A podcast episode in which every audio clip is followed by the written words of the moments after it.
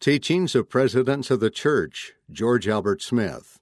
Chapter 12 An Enthusiastic Desire to Share the Gospel. Our brothers and sisters throughout the world need the message of the restored gospel, and it is our privilege to share it with them. From the life of George Albert Smith. A close friend of George Albert Smith wrote President George Albert Smith is a natural missionary. From his youth, he has had an ardent desire to share the teachings of the gospel with his fellow men, to make known to the sons and daughters of God, all of whom he considers to be his brothers and sisters, the truths that were revealed to the prophet Joseph Smith. On several occasions, I have had the privilege of traveling on the train with President Smith. Each time I observed that as soon as the journey was well under way, he would take a few gospel tracts from his bag, put them into his pocket, and then move about among the passengers. In his friendly, agreeable manner, he would soon make the acquaintance of a fellow traveler, and in a short time I would hear him relating the story of the founding of the church by the prophet Joseph Smith, or telling of the exodus of the saints from Nauvoo and their trials and difficulties in crossing the plains to Utah, or explaining some of the gospel principles to his new-found friend. Conversation after conversation would follow with one passenger after another until the journey was ended. In my entire acquaintance with President Smith, which has extended more than 40 years, I have learned that wherever he is, he is first and foremost a missionary for the Church of Jesus Christ of Latter day Saints.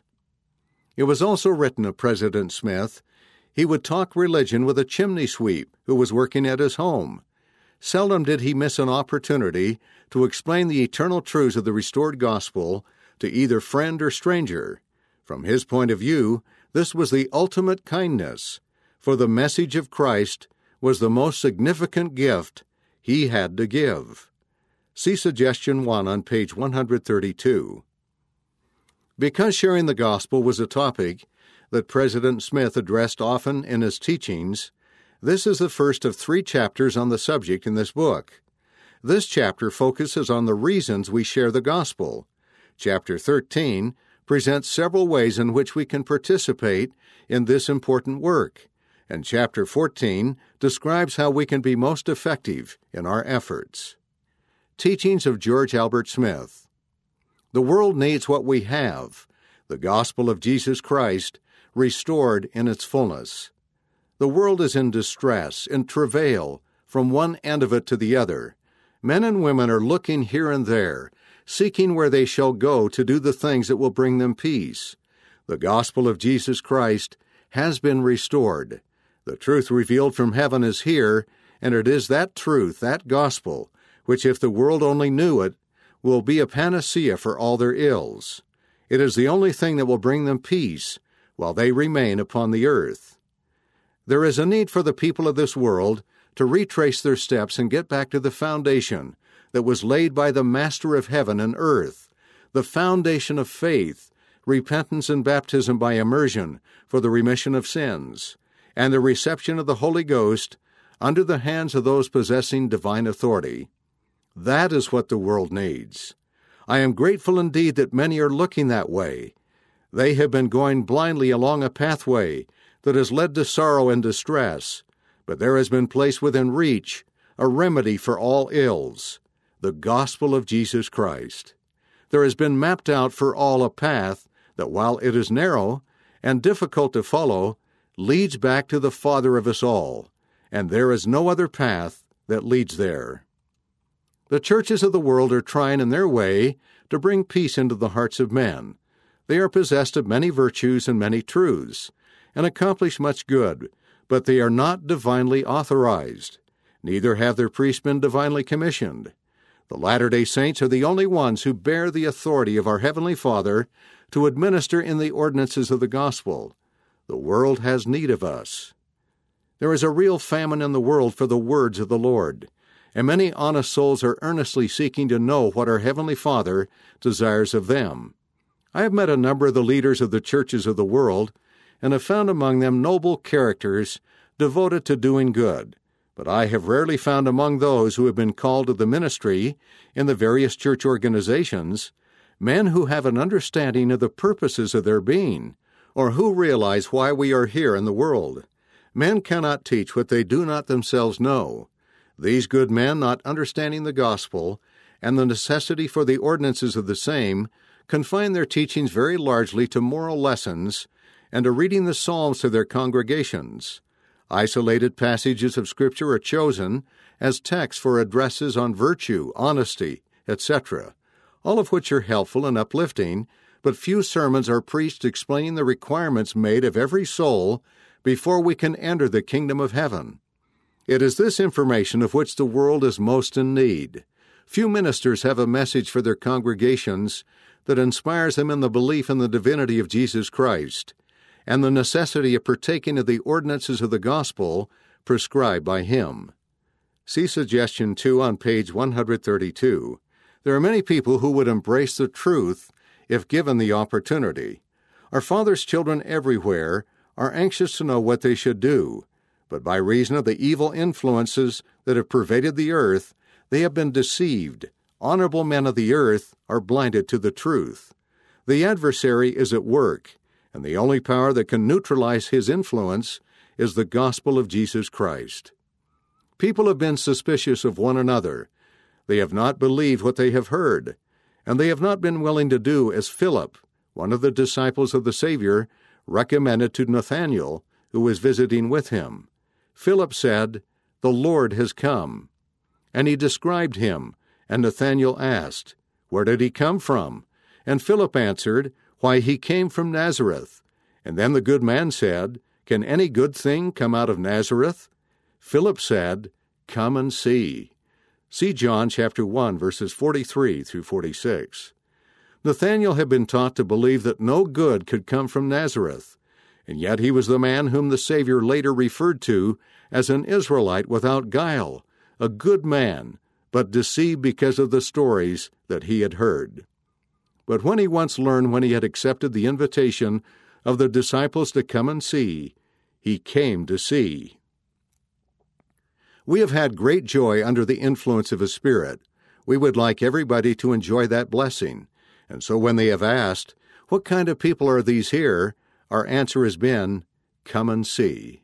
My Heavenly Father has called me to go to many parts of the earth, and more than a million miles have been traversed since I was called into the ministry. I have traveled in many lands and climes, and wherever I have gone, I have found good people, sons and daughters of the living God, who are waiting for the gospel of Jesus Christ. And there are thousands, hundreds of thousands, millions of them, who would be accepting the truth if they only knew what we know. There are many great church organizations in the world, many devout men and women living according to the will of our Heavenly Father as they understand it. All men who will live up to the light that the Lord has offered to them and seek Him in earnest prayer will have their hearts touched, their minds will be influenced, an opportunity will be offered to them to know that God has spoken again. See suggestion 3 on page 132. We are enthusiastic about sharing the gospel because we love our neighbors. Perhaps it might appear to the outside observer that there is among the Latter day Saints an unusual enthusiasm. As one man recently said, it is strange to me how joyfully you people carry your work forward.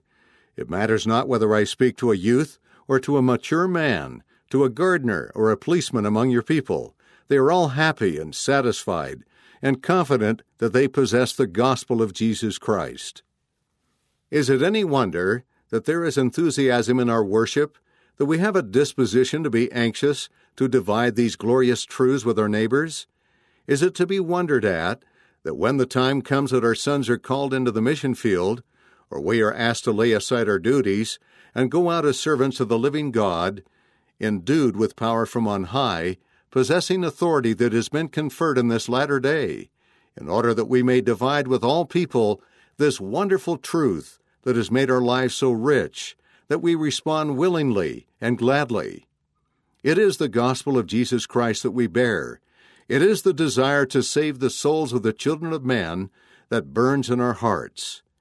It is not that we may build ourselves up and become a mighty people financially. It is not that we may have our names glorified in the earth for our accomplishments, but it is that the sons and daughters of God wherever they may be, may hear this gospel, which is the power of God unto salvation to all those who believe and obey its precepts. And those who believe will follow the pattern given by the Savior when he said to his disciples, He that believeth and is baptized shall be saved, but he that believeth not shall be damned. Mark chapter 16, verse 16. Think of the responsibility that is upon us. If in carelessness or indifference we live our lives not seeking to divide the truth with those whom the Lord loves as much as He loves us, and who are precious in His sight, I feel that there should be an awakening among some of the members of this church. I think a greater effort should be made to divide with our Father's children all the truth that is deposited with this church. When a man is sick, if he is our neighbor, we minister to him gladly. If there is a death in his family, we try to comfort him. But year in and year out, we allow him to walk in paths that will destroy his opportunity for eternal life. We pass him by as if he were a thing of naught. Do we realize that every man is in the image of God and is a son of God, and every woman his daughter? No matter where they may be, they are his children, and he loves them and desires their salvation. Surely, as members of this church, we cannot sit idly by. We cannot receive the beneficent favor of our Heavenly Father that is bestowed upon us, the knowledge of eternal life, and selfishly retain it, thinking that we may be blessed thereby. It is not what we receive that enriches our lives, it is what we give. Let us be sufficiently interested in the salvation of men to exercise a holy zeal for their conversion, that we may enjoy their eternal gratitude and love, and the appreciation of our Heavenly Father because of our unselfish interest in His children. Our mission to our Father's children is a mission of peace, of goodwill towards all men. It is an intense and enthusiastic desire to divide with all our Father's children the good things that He has so generously bestowed upon us. And it is with the hope that they may understand that we go upon our bended knees, day after day, and pray that their hearts may be touched, that the Spirit of God may come into their souls, that they may understand the truth as it is given unto them. Oh, that this great church, with the power that has been given to it of God, might be able to more rapidly disseminate the truth and save the nations from destruction.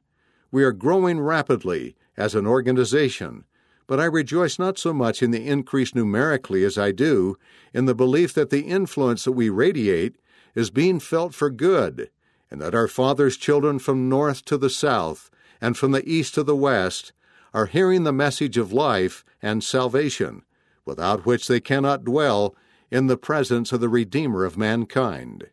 See Suggestion 4 on page 133. The Lord will hold us accountable for our efforts to share the gift of the gospel. We have received a wonderful gift, but with that gift comes a great responsibility. We have been blessed to the Lord with a knowledge beyond our fellows, and with that knowledge comes a requirement that we divide it with His children wherever they may be. Now, I do not understand that we are serving God with all our might if we forsake His children, or if we spend so much of our time selfishly building up ourselves, accumulating things of this life, and leave His children in darkness, when we could bring them into the light. My understanding is that the most important mission that I have in this life is first, to keep the commandments of God as they have been taught to me, and next, to teach them to my Father's children who do not understand them. There is no other gospel of salvation, and we, my brethren, who bear the holy priesthood, have the responsibility of carrying that message, not only to the nations of the earth, but of exemplifying it in our lives, and teaching it to those who are our neighbors, not of our faith. I warn you this day that the Lord holds us responsible to call His children to repentance and for the promulgation of His truth. If we fail to take advantage of our opportunities to teach the sons and daughters of God who are not of our faith, who dwell in our midst, this gospel of our Lord, He will require at our hands on the other side of the veil what we have failed to do. After a while, we will have to meet our record, and if we have been faithful, I am sure the Father of us all in the world will thank us and bless us for bringing so many of his sons and daughters to an understanding of the purpose of life and how to enjoy it under the influence of his Spirit. When we have the Spirit of the gospel, our desire is that we may be able to teach just as many of our Father's children as it is possible for us to reach the glorious truths that are necessary for their exaltation, that when the time comes that we shall stand in the presence of the Redeemer of mankind, that we may be able to say to him, With such power as thou gavest me, with such wisdom and knowledge as thou hast given unto me, I have sought in tenderness, and with love unfeigned, and with determination, and with kindness to bring as many of thy children unto a knowledge of the gospel, as it has been possible for me to do. See Suggestion 5 on page 133. If we share the gospel with God's children, our reward will be great joy with them in the celestial kingdom. We spend most of our time, many of us, seeking the things of this life that we will be compelled to leave when we go from here. Yet, there are the immortal souls all around us whom, if we would, we could teach and inspire to investigate the truth, and implant in their hearts a knowledge that God lives. What treasure in all the world could be so precious to us? For we would have their gratitude here and their everlasting and eternal appreciation in the world to come. It is a most important mission. Think what it will mean if instead of having been selfish, trying to save only our own little family, we can count by the dozens and by the hundreds men and women that we have influenced to accept the gospel of our Lord. Then we will feel blessed indeed and enjoy their love and appreciation forever. What a joy it will be on the other side of the veil to find these good men and women who are living up to such light as they have, trying to do their duty to God, and by reason of our contact, by reason of our anxiety and willingness to share with them, they will receive other information about the gospel of our Lord and accept the ordinances of His holy house and be prepared for membership in the celestial kingdom. How happy it will make you if, when that time comes, when you stand in the presence of the great Judge to give an account of the few years of life that have been spent in mortality, if these are Father's children that He loves as much as He loves us, standing by us say, Heavenly Father, it was this man, it was this woman who first brought to me the information of Thy glorious truth that provoked in me a desire to seek after Thee more fervently than I had done before. It was this man or this woman who did this blessed thing for me. And that is not all. When that time comes, when you go down through the ages of eternity, that is a long time, you will have the love and the gratitude of every man, woman, and child to whom you have been instrumental in bringing eternal happiness. Isn't that worthwhile? We may spend our lives here and acquire a few hundreds or thousands of dollars. We may have flocks, herds, houses, and lands, but we cannot take these with us to the other side. They are not necessary to eternal life. They are only necessary for us here. But if we have earned the gratitude and the love of God's other children, that will flow to us forever. Think what that will mean. When the time comes that this world shall be cleansed and purified by fire and becomes the celestial kingdom, all impurity and everything that is not desirable having been swept away, how gratifying it will be to find that we have companionship with those we have served in mortality, have inheritance with, and be directed by Jesus Christ our Lord forever. Is not that worthwhile? Isn't it a joyful opportunity? See Suggestion 6 on page 133. Suggestions for Study and Teaching. Consider these ideas as you study the chapter or as you prepare to teach. For additional help, see pages Roman numeral 5 through 7. 1. Review from the life of George Albert Smith, pages 123 through 124. Why do you think President Smith was so enthusiastic about missionary work? What does it mean to you to be first and foremost a missionary for the church? 2. What does the restored gospel offer the world in addition to the moral lessons offered in most religions. For some examples, see pages 124 through 125. 3. Read the section that begins on page 125. See also Doctrine and Covenants, section 123, verse 12. What examples have you seen of people overcoming misconceptions about the church by accepting the invitation to come and see? What are some effective ways to extend such an invitation? 4. Read the last two full paragraphs on page 128. Why do you think we are sometimes reluctant to share the gospel with our neighbors? As you study pages 127 through 129, think about what we can do to overcome that reluctance. 5. As you read the section that begins on page 129, ponder whether you are doing what the Lord expects you to do to share the gospel. Prayerfully consider how you might keep this commandment more fully. 6.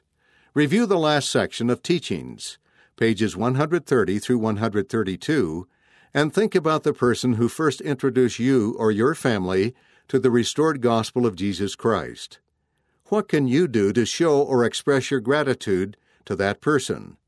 Related scriptures Amos chapter 8, verses 11 through 12, Mosiah chapter 28, verses 1 through 3, Alma chapter 26, verses 28 through 30, Doctrine and Covenants, section 4, verse 4, and section 18, verses 10 through 16. Teaching help.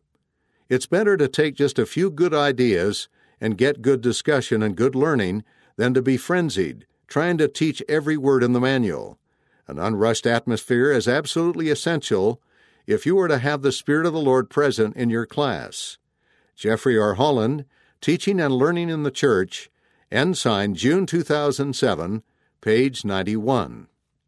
End of chapter 12 An Enthusiastic Desire to Share the Gospel. From Teachings of President of the Church, George Albert Smith.